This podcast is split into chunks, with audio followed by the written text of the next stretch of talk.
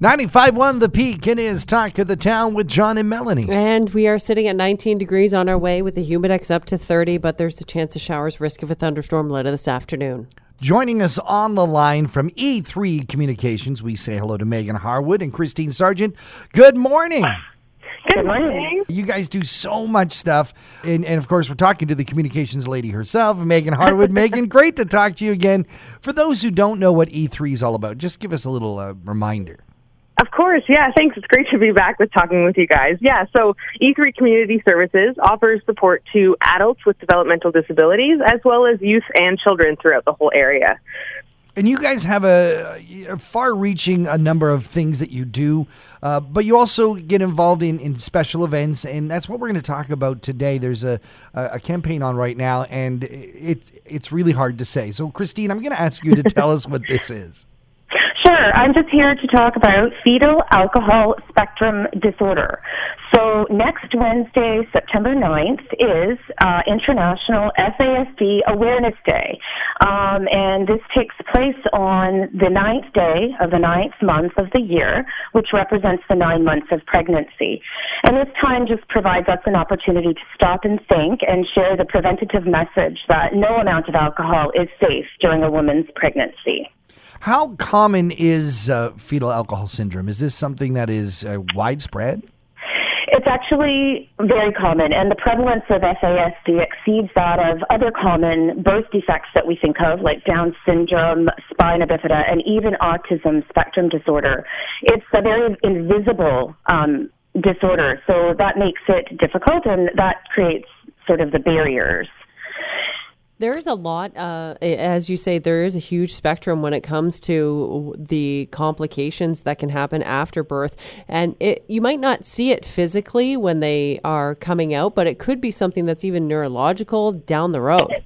It's absolutely. Um, so the FASD, you said it right on, you hit the nail right on the head. It is a spectrum. So that describes a range of disabilities that could occur when a developing fetus is exposed to alcohol. And unfortunately, FAS is brain damage, and it's permanent and it's irreversible.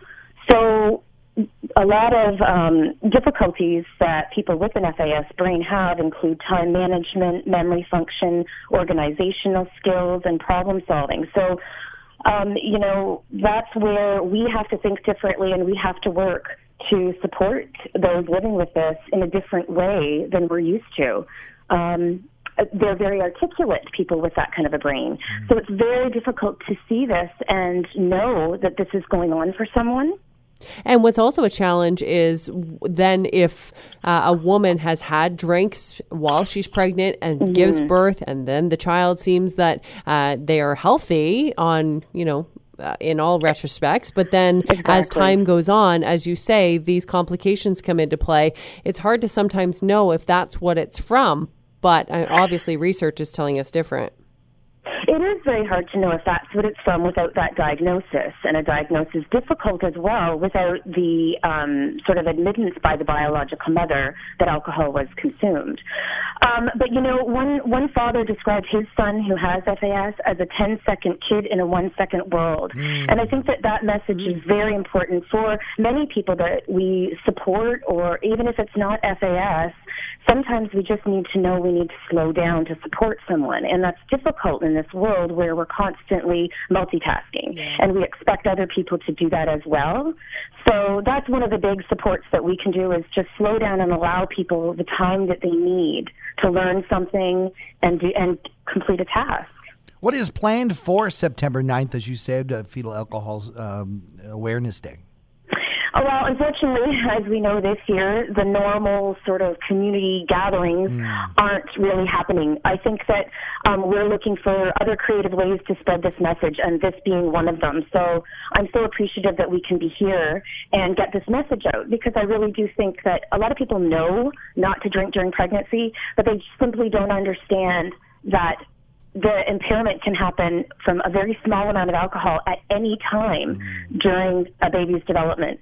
Um, so, getting that message out um, for us in whatever creative ways we're doing this year um, is is sort of how we're going about it, rather than gatherings.